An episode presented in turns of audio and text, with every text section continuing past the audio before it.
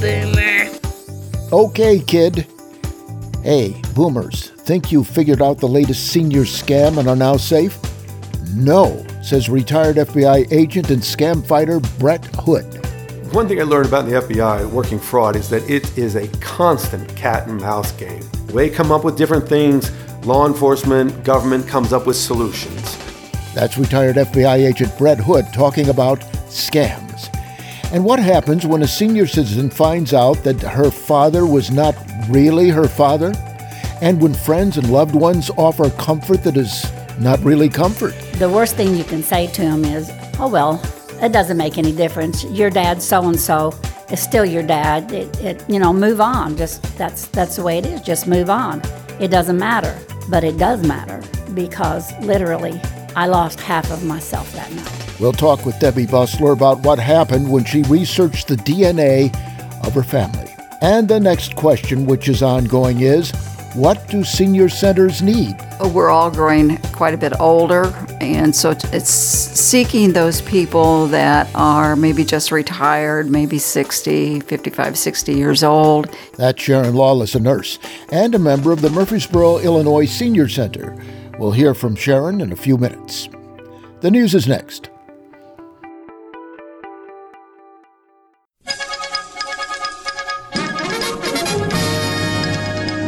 Illinois taxpayers that received the special one-time property tax and or income tax refund check from the state of Illinois last year are currently being advised by the IRS to hold on filing their 2022 tax returns. The IRS is working with state tax officials to determine if those payments are taxable by the federal government. The refund checks in question are the ones most Illinoisans received last fall as part of Governor Pritzker's temporary tax relief plan. The income tax rebate checks were sent to those who earned less than $200,000 for individual filers and less than $400,000 for joint filers. Single filers received $50 and a joint filer received $100, and those with dependents received $100 per dependent, up to $300. The election year plan also sent property tax rebates up to $300 for homeowners and from AARP to SNAP. That's the Supplemental Nutrition Assistance Program. SNAP recipients will find a reduction in their monthly benefits starting in a few weeks. Emergency allotments of what used to be called food stamps have been in place for two years, but they're due to expire at the end of February under a new government spending bill. Since January 2021, eligible families have received a 15% boost in SNAP benefits with a maximum benefit based on household size instead of income. The increased benefits were intended to stop once the government declared an end to the COVID public health emergency. But although the public health emergency has been extended until April, the allotments will end earlier. And the emergency has to do, of course, with COVID. And let's talk about our favorite subject that is fighting against our thinking, is fighting against me trying to read this newscast, and that is COVID brain fog, which I have. And as many as one in four people who contract COVID 19 may develop this very same brain fog. This from a study in the journal Cell.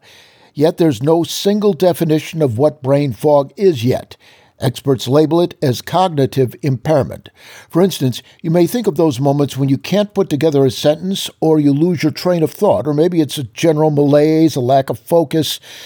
Brain fog is unique to each person who suffers from it. COVID related brain fog tends to affect attention, memory, and executive function. Now, that's the CEO, the Chief Executive Officer of your brain. It oversees tasks such as organizing info, making plans, and solving problems. The cognitive functions affected by brain fog are all regulated by the frontal lobe, the processing center of the brain, which is that develops only in humans and is responsible for our more advanced cognitive abilities. Now, what causes this brain fog? The assumed culprit behind brain fog is inflammation. When that internal fire rages from, say, COVID, it impedes your brain's ability to communicate with the rest of the body. Okay, how do you know if you actually have brain fog? The main criterion to consider is whether you're having difficulty returning to a baseline level of functioning. If the fog is severely impacting your daily functioning and causing significant distress, you may benefit from an outpatient cognitive rehabilitation program which involves occupational and speech therapies. To qualify, you'll need an evaluation and a referral from a neurologist, neuropsychologist, or PCP. There's no age restriction, and insurance covers it, but the number of sessions included usually varies by plan such as Medicare Advantage. Seniors who have opted into private Medicare plans shouldn't be afraid to push back on pre approval denials, according to a new study. Of the 35 million applications from Medicare Advantage members seeking pre authorization for health services or medications in 2021, 2 million of those applications were denied in whole or in part, according to a new analysis from the Kaiser Family Foundation, a nonprofit organization. But of the 11% of cases appealed, insurers overturned more than four in five. That's 82% of their original decisions, that according to the report. So, the results indicate that the approval process can create unnecessary barriers for patients to receive medical care and underscored that seniors may want to spend more time researching these particular plans to avoid problems. Jeannie Fuglesten Biniek said the high frequency of positive outcomes on appeals raises the question of whether a greater proportion of initial decisions should be approved. Uh, Biniek is Associate Director of the Program on Medicare Policy at Kaiser. Still, people who go through this appeal process often succeed, Biniek said. We don't know if that's because the people filing appeals have the best arguments to make but there may be more opportunities for people to have some of those motions ultimately approved. Now, if you're like me, you don't pay attention to everything you do, brain fog or not. Maybe you're thinking about the big game next Sunday when you're washing the dishes, or listening to music while you mechanically vacuum the rug. But sometimes those activities that are so easy that thinking is optional can get us into trouble. Let's talk about not thinking say when you go to the gas station and you swipe your card and it asks for the PIN, what are the dangers in doing that? There are a lot of people going in and out of gas stations. What would be the problem? Technology is amazing. I, I, couldn't live without certain technology today. It's hard to imagine of a time when we used to have pagers instead of cell phones. But with technology, there are criminals and fraudsters who learn to leverage that technology for their own benefit. And so, what they found is that we can create cameras that are so small, or we can create these little devices that we can put inside the credit card slot that m- captures all of your information. So, if I go to the gas station or even maybe the grocery store, I put my debit card in and ask for my PIN. I always take my hand and cover the PIN pad while I punch in my PIN. Two things. One, if there's a camera, now all they see is my hand and not the numbers that I'm punching in. If I'm at the grocery store, there may be somebody looking over my shoulder just to see which numbers I press in. And I've done this on a couple of occasions where I've watched people put their PIN number in because they don't do anything to protect it. Now, I'm not going to steal it, but there are people out there who would. If you put your hand over the PIN pad and punch in your numbers, it makes it more difficult for a fraudster to see it. And now, hopefully, if they're really trying to steal your PIN number, you're going to see them craning their neck, moving over your shoulder, trying to see it. Then you can take other precautions.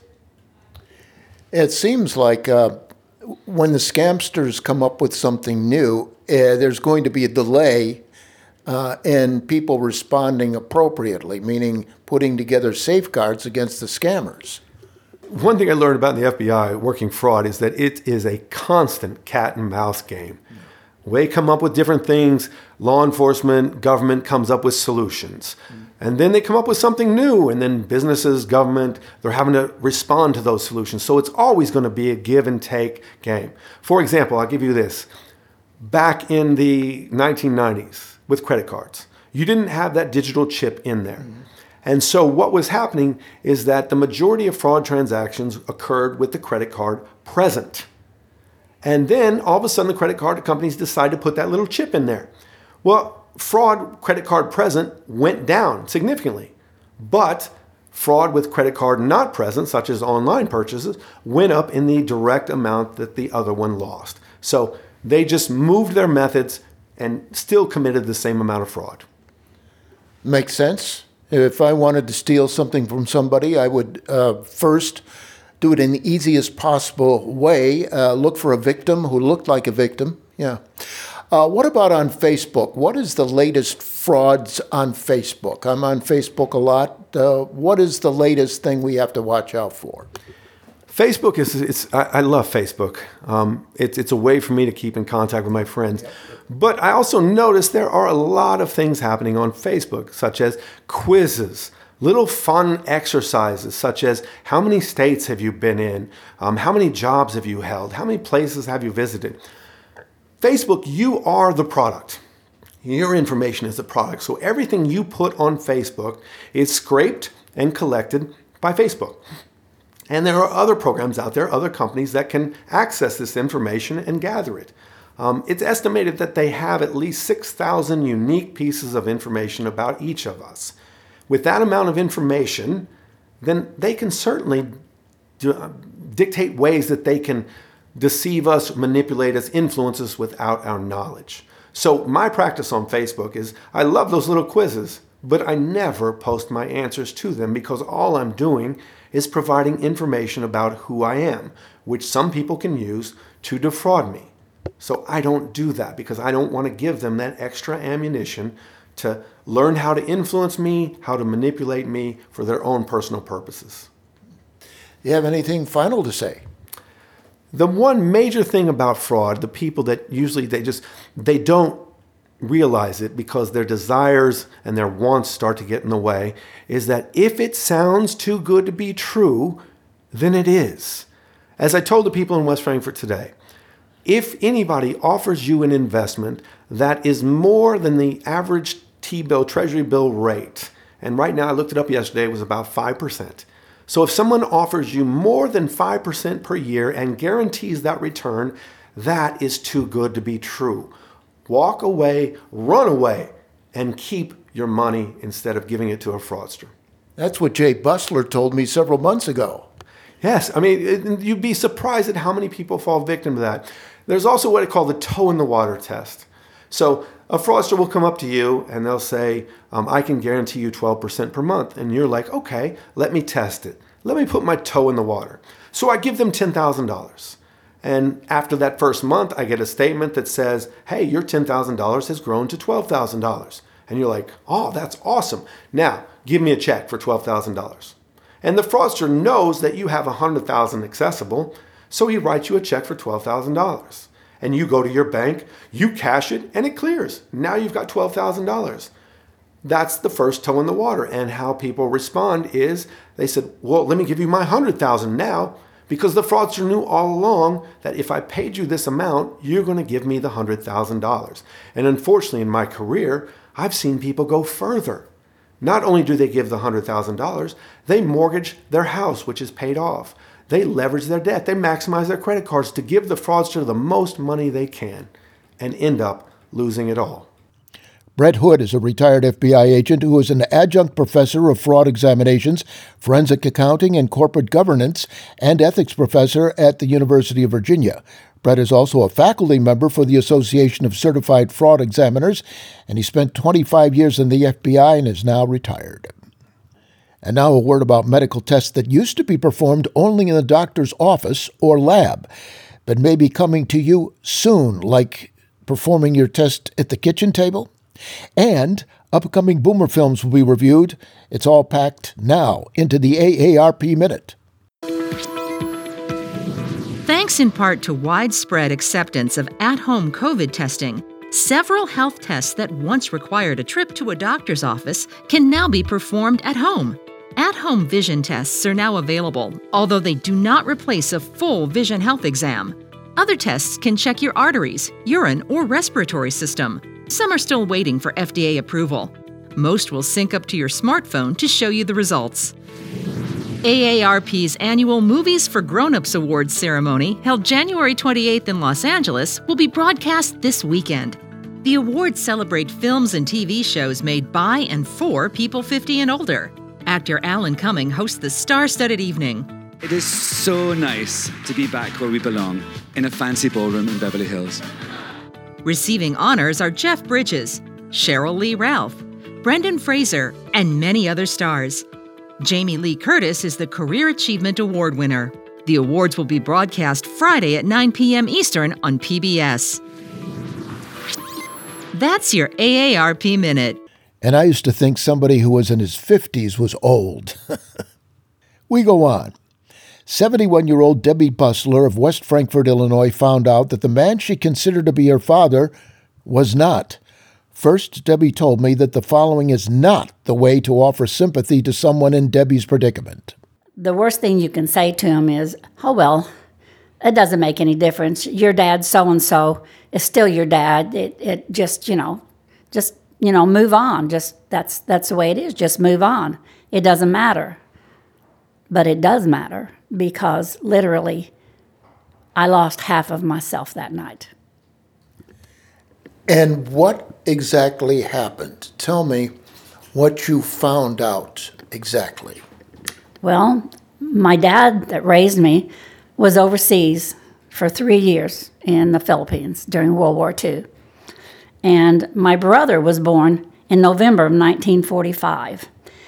And his father, who happens to be my father, came down. Uh, he was from Mount Vernon. He came to West Frankfort for my brother's birth. And my mom did tell me that. She said we were separated, but he came down when Terry was born. But we never we never lived together after that.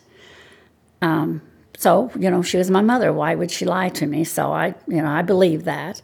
But I really I think what happened is I think. Um, maybe they were separated, but uh, obviously they went back together at some point. But I think she probably, my dad that raised me was a musician, and I think she probably went somewhere where he was playing, expecting to maybe run into him, and did. And I think as soon as they saw each other, they realized they needed to be together. I mean, he was the love of her life, and he she he worshipped the ground she walked on, and they were meant to be together. So I think then they started making plans to divorce my biological father and uh, and get married again. And maybe she didn't even know she was pregnant with me at that time.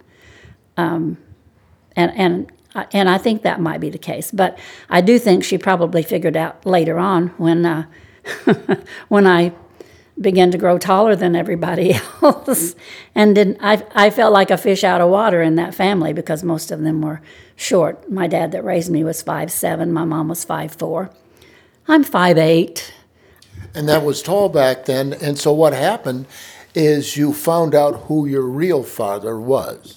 I did. I found out my real father uh, was from Mount Vernon, and his parents were from Mount Vernon. And um, he passed away at the young age of 59. He had a massive heart attack. He was living in New Orleans at the time, training horses.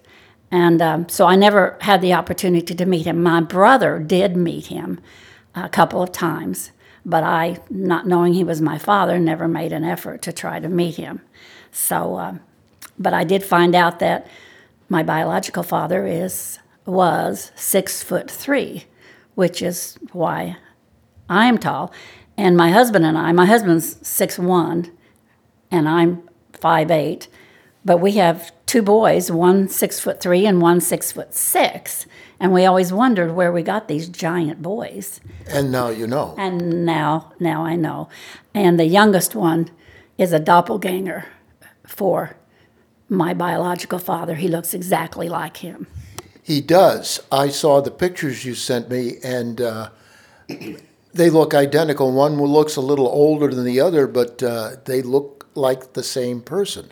So, based on this, what would you say about someone who is curious about finding out their lineage? Buckle up because you might be in for a wild ride. But all in all, I'm glad that I found out because it answered a lot of questions. Simply now, because I'm, I'm getting up in age and medical history for both sides of your family is very important um, after this happened, and I, I, tried to find out as much as I could. I found some cousins, and they were really good to help me um, with with family medical history. And then I had to go to my primary care physician, and I had to tell her, um, you need to just kind of delete everything on the paternal side of my family because it's not correct. And of course, she actually she was one of the most sympathetic people that I told in the beginning because I don't I don't think people really understand exactly how devastating it is to basically literally lose half of yourself and then you have to find it. You have to find that half of yourself.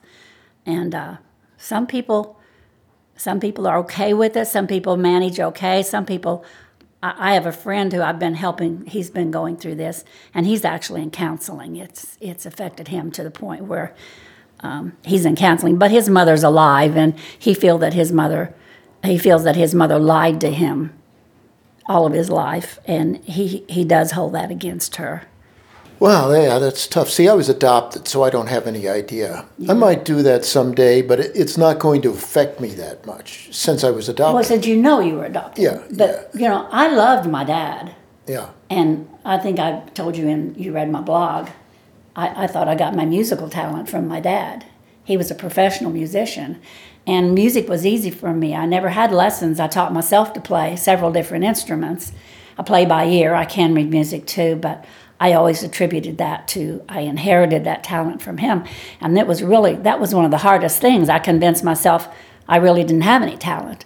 Um, I even quit playing at church because I just I couldn't do it. I went for months without sitting down at that piano bench. Okay, this is after you got the news about the DNA. After I got the news about the DNA. Yes, um, you know I've gotten through that now. I still enjoy playing music. I realize now, after doing some research on my newfound paternal family, that there is music in the family on my father's side. So that's where that comes from. But it was hard. So. And we'll have Debbie Bussler on with us next week to talk more about the search for her ancestors. This from the Egyptian Area Agency on Aging located in southern Illinois. Senior centers need to develop a new image and new activities to meet the needs of older adults, especially baby boomers. Egyptian Area Agency on Aging has put together a committee to address the concern of younger, older adults not attending senior centers. The hope is that the committee will be able to find out what changes need to be made in our region to ensure the needs of all older adults are met. Sharon Lawless, who's a nurse and a member of the Murphysboro Senior Center, is a committee member. Recently, Sharon talked with members of the Murphysboro Senior Center about what is important to them. The senior centers, we offer a lot of uh, services, but it's getting the information out to people. And our one of our issues here in Murphysboro, particularly, is the fact that we're all growing quite a bit older, and so it's- seeking those people that are maybe just retired, maybe 60, 55, 60 years old. That generation, because when you put the word senior out there, they think that we're all open, decrepitated, either with a cane or a wheelchair. That's what I think because uh, I lived in Nashville, Tennessee, and I came to uh, Southern Illinois once again in, in the end of uh, 2020. And uh, I was in my late 60s, and I never even considered going to a senior citizen center until I started doing research for this broadcast. And I see a lot of quite older people here. I do see some younger oldsters, as some people are calling us. Yes. Um, the first time I ever came here, I was teaching CPR. And I noticed Murphysboro has a wonderful dance floor. And I noticed some ladies uh, doing exercises to dance music that I recognized. Uh, it was old rock and roll, I might add. And uh, I thought, oh, well, that looks fun. And then I noticed people wandering in for lunch. And uh, the meals come from Carbondale. And uh, Carbondale, you can just go in and eat, and the meals are donations of three dollars a piece. But you know, if people don't have three dollars, we feed them anyway. And uh, so I got involved with that, um, and then I was asked to be on the council. And uh, being an old nurse too, I on Thursdays I was bringing in my blood pressure cuff and doing people's blood pressures. And Carbondale at that time, uh, the health department not only was doing blood pressures, but they had a nurse coming in doing blood sugars, which is wonderful. but uh, you know, I didn't. You know, I was doing this all on my own, so I didn't have any way of checking people's blood sugars at that time. But Okay, do you have any final thoughts? Yes. Um, I think as we become of a certain age, that most of us have gathered information in our walk in life that we can be a very supportive tribute to our community. And, and oh, the other thing is um, the veterans. Uh, program, I talked to the lady that that services the veterans, and I want to particularly bring this part out. Is if you know uh, an older veteran, say Vietnam, Korea, and I think they still have one from World War II over in Carbondale, that needs some help at home. They're not bedridden or anything, but this i was told through this lady that the service can provide caregivers they can provide housekeeping at no charge at all to the veteran and also another lady from goreville that will do our taxes for us for nothing Sharon Lawless, plans to keep the seniors who attend the Murphysboro Center up to date about the committee on the center's Facebook page and newsletter. And if you're interested in serving on the committee or in offering ideas and recommendations on programming for our current senior sites, contact the office.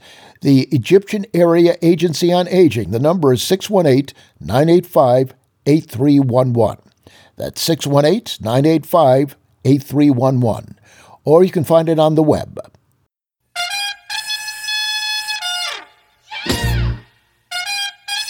Hey everyone, it's the White Raven from the Hot Hot Hot Louisiana Gumbo Pot right here on WDBX, and we have some big news for you. Friday, March 10th and Saturday, March 11th at the Route 51 Brewery is our annual WDBX Mardi Gras Madness fundraiser. Friday night, the Zydeco Crawdaddies, direct from St. Louis, will be starting around 7 p.m. And then Ivas John Band will close out the night. Saturday night, Fiddle Rick and the Bourbon Boys House Band of the Gumbo Pot will kick off the night at 6 p.m. And straight from New Orleans, it's going to be Papa Grows Funk. You can get your pre-sale tickets at Plaza Records in Carbondale, Illinois. $30 for both nights and an event t-shirt. Plaza is open seven days a week from 11 a.m. to 5 p.m. Yeah, you're right. There is no party like a gumbo pot party. Aye. okay boomer Hey, everybody, it's the White Raven from the Hot, Hot, Hot Louisiana Gumbo Pot right here on WDBX, Sundays, 12 to 2. Join me and all the Gumbo Pot heads, where I'll be bringing you all the best music from Louisiana, New Orleans, the Bayou, with a little bit of Delta Blues thrown in for good measure. So, all you swamp rats, grab your Zydeco shoes, meet me in the Gumbo Pot at high noon. We always pass a good time, chef. Peace, love, and Zydeco. Aye! Mm, in a gumbo pot. Going to Mardi Gras without leaving Southern Illinois. That's a pretty good deal for me. Oh boy, it's time to get up. Oh, it hurts. Now let's go on to our little brain teaser. Our brain teasers are brought to you by Bob and Marcia Smith. It's called the Off Ramp. But they're asking questions, and you may or may not know the answers, but think about it. That helps you keep your brain going, and it fights the brain fog. Anyway, I'll give you the first answer. The first answer is Richard. N- nah, nah, I'll let you figure it out. Well, Marcia, what historical artifact is kept in a climate controlled vault at the National Archives in the hopes that one day its secrets may be unlocked? What item? Yes. It's a physical item. Is it an Egyptian thing or a U- United States thing? It's a United States thing. It, It dates does. from the 1970s. 1970s. It has a number on it, 342. Is it from the moon? No. No. Is it from uh, Deep Dig?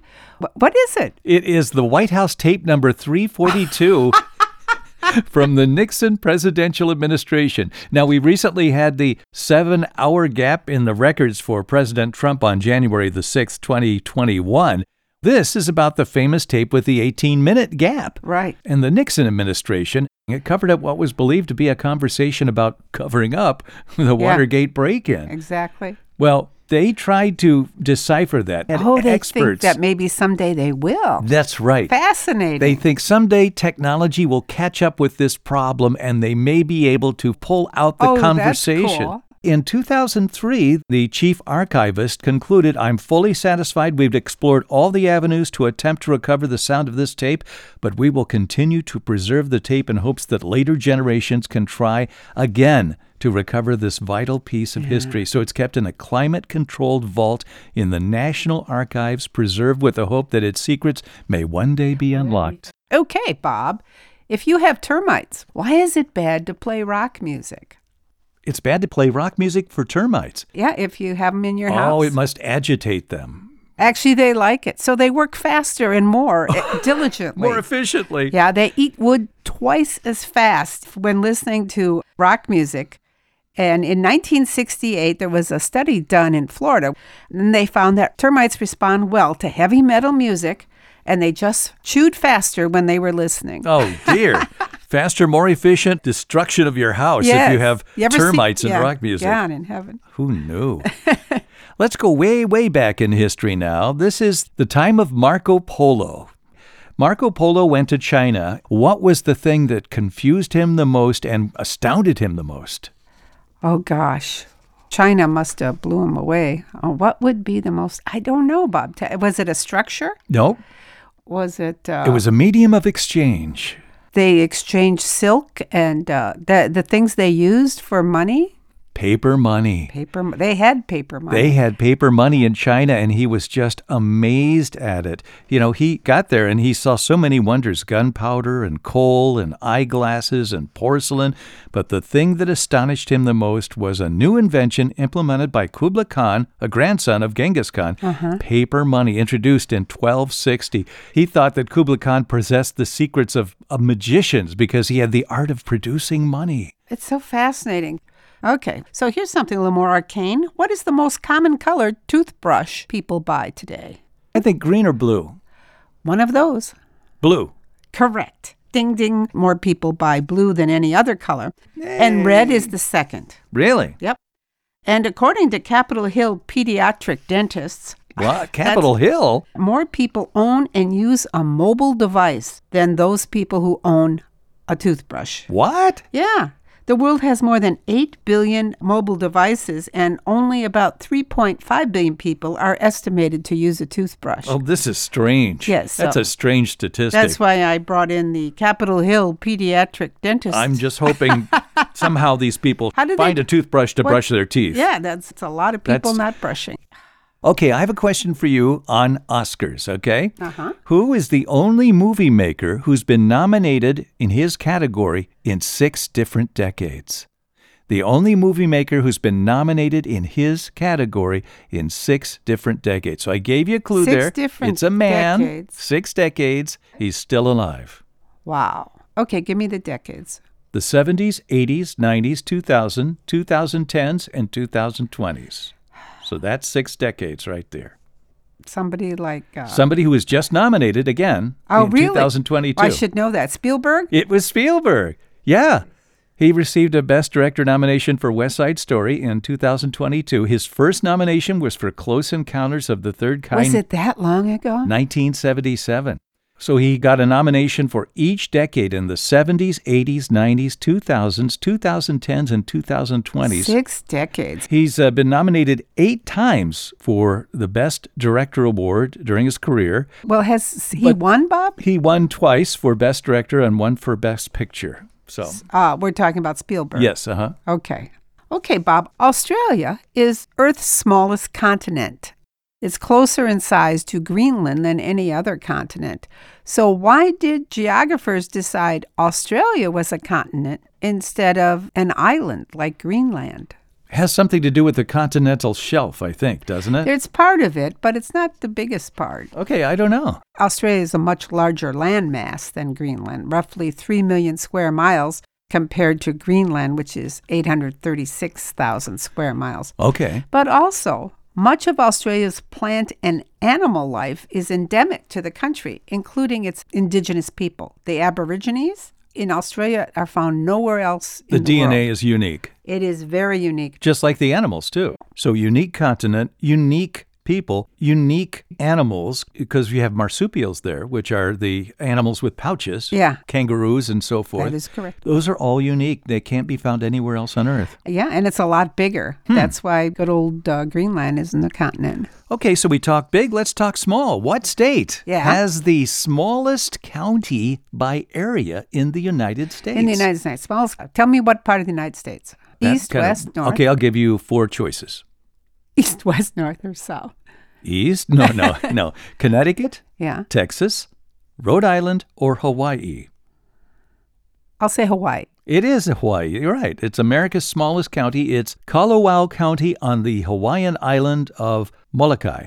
It's small, very small, only 12 square miles in area. This county has a population of just 82 people as of the most recent census. So it's the second smallest county by population, first smallest by size. One of the reasons this county is small and so isolated is it once held a leper colony for a number of years. That would keep it down. Yeah, victims of what is now known as Hansen's disease. All right, before MASH, most sitcoms were filmed on stage sets in front of a live audience. To enhance the wartime realism of the show, exterior and tent shots were shot on location. Where? Southern California. It was Malibu. Oh, no kidding. They did it in the mountains near Malibu. And in October 9, 1982, as the series was wrapping up production, a sweeping brush fire destroyed most of their outdoor sets. Wow. The fire was written into the final episode as being caused by enemy bombs, Uh. and that forced the MASH unit to move out. The site today is known as Malibu Creek State Park, and some of the original set locations are still intact and open to visitors. I didn't know that. That's why I'm here, Bob, to enlighten you. Okay, Bob Brickman, I think that's all the trivia we have for today. Back to you and OK Boomer. Okay, Boomer. And now, ladies and gentlemen, we are going to have a very special press conference with the Vice President of the United States. No, not that one. This one, Nelson Rockefeller, back in about 1964. I'm Alen Robin, and I'm sitting here with my partner, Mr. Earle Doud. Good evening. And also with Mr. Westbrook Van Voorhis, Mr. John St. Ledger, and Mr. John Cameron Swayze. And the five of us are going to conduct a series of simulated press conferences. We've taken the actual recorded voices of the president and other prominent political people, and we put their answers with questions entirely of our own making. Well, why did we ever do a thing like that? Well, I don't know, but I think it sounds much more interesting this way. Our next guest is the governor of New York. Governor, it might interest you to know that you are our first interview today. I can't imagine a more auspicious start.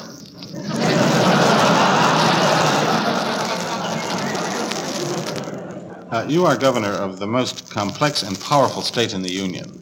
Could you tell us what are the duties of the governor of the state of New York? I haven't the slightest idea.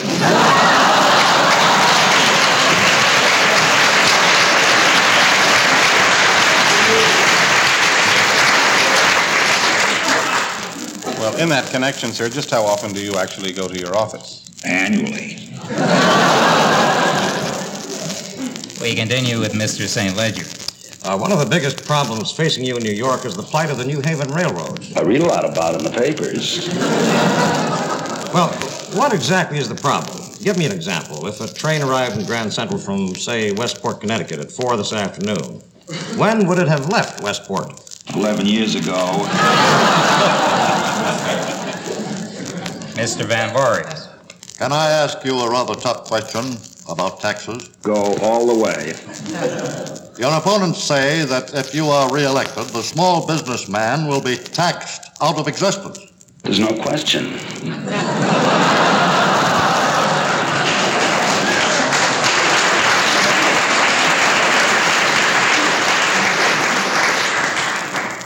Mr. Swayze. Governor, how do you like Bobby Kennedy being in your state? I'm really deeply grateful. Are you telling the truth? No. You are known to be very generous to those close to you. Over the years. Uh, well, could, could you tell us what you're planning to give your wife for her next birthday? Uh, the state of Connecticut and the state of New York. Uh, did I understand you correctly? You're going to give your wife. Both states and the people in those two states.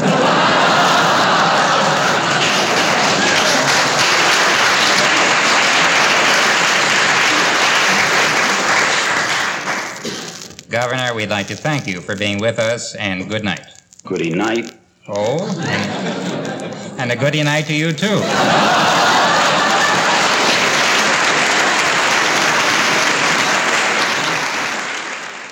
Thank you, Nelson Rockefeller, Mr. Vice President, from about 1964. Hey, folks, let's stay in the 60s. Okay, Boomer. Yeah, okay, mister. Just stand over there. Uh, let's stay in the mid, mid to early 60s, and uh, we'll be playing uh, a, a bit of music. It's an instrumental, and as you might remember in the top 40 charts, instrumentals many times didn't get up there, but this one did. And it was the instrumental for the, one of the most famous westerns in the history of television. Roger Ramjet has the story.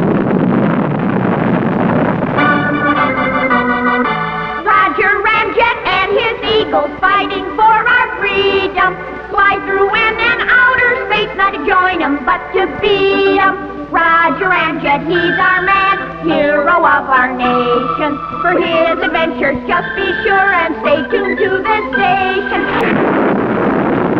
Moving on to 1961 today, we have another instrumental. Today's song is by Al Caiola and his orchestra. It's the theme song from the TV show Bonanza, which starred Lorne Greene. Al Caiola was an accomplished guitar player who played on many popular hits. He landed a job in 1946 with the CBS Orchestra that lasted 10 years. During that time, he worked on shows starring Ed Sullivan, Jackie Gleason, Arthur Godfrey, and Steve Allen. He actually had three singles on the charts under his own name, two of which made the top 40. This was his biggest, peaking at number 19. Here's Al Caiola and his orchestra with Bonanza.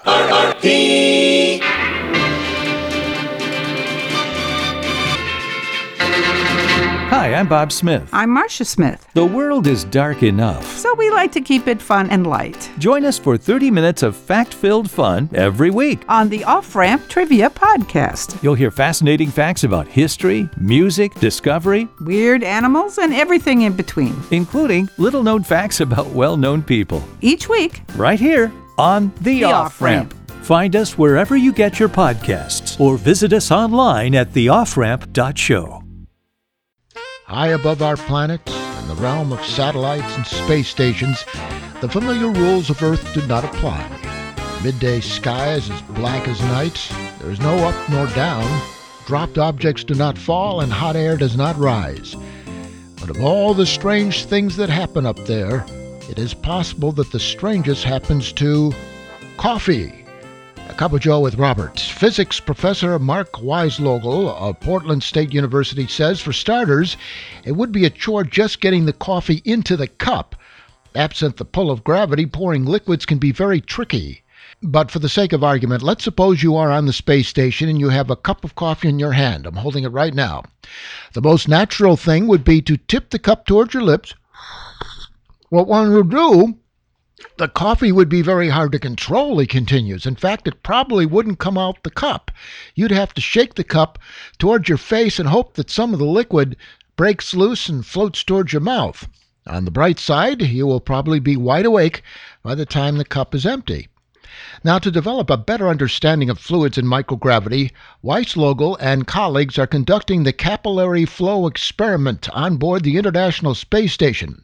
Weislogel and colleagues have already been granted three patents for the devices, one of which, that's right, is for a low gravity coffee cup. And they designed it specifically for me because one of these days I'd like to go into space and everyone knows how much I need to have my coffee. Basically, one side of the cup has a sharp interior corner. In the microgravity environment of the space station, capillary forces send fluid flowing along the channel right into the lips of the drinker. As you sip, mm, more fluid keeps coming and you can enjoy your coffee in a weightless environment. clear down to the last drop. Okay, Boomer. A redneck spends his time outside and gets a lot of sun. In fact, his neck is not just burned, it's nicely overdone. And I've heard tell that standing in the sun can fry your brain till you don't have enough sense to get out of the rain. Now, I'm a redneck, I suppose, because I do some things make folks think that I'm a puppet with some missing strings. I ride around in a beat up truck with monster mutter tires, with a rifle rack and a cold six pack and a muffler tied with wires. Beat redneck, red brown dirt black greasy hands, a worn out flannel shirt, good old truck with brand new speakers, steel toed boots, or no name sneakers, hardly working or working hard, gone out fishing or mowing the yard day to day, check to check, a life sized heart, a true redneck. I might drink beer or soda pop to wash away the dust. I look for fun and happiness with people I can trust. If working hard and loving life are things you like to do, whether you live north or south, that redneck might be you. Beat redneck, red brown dirt, black greasy hands, a worn out flannel shirt. Good old truck with brand new speakers, steel toed boots, or no name sneakers, hardly working or working hard, going out fishing or mowing the yard, day to day, check to check, a life sized heart, a true redneck. hardly working or working hard. Going out fishing or mowing the yard. Day to day, check to check. A life sized heart, a true redneck. And I'd also like to thank, along with Roger Ramjet, uh, Brett Hood, Debbie Bussler, and Sharon Lawless, along with Bob and Marcia Smith. That's OK Boomer for today. I'm Robert Brickman. See you once again on Friday.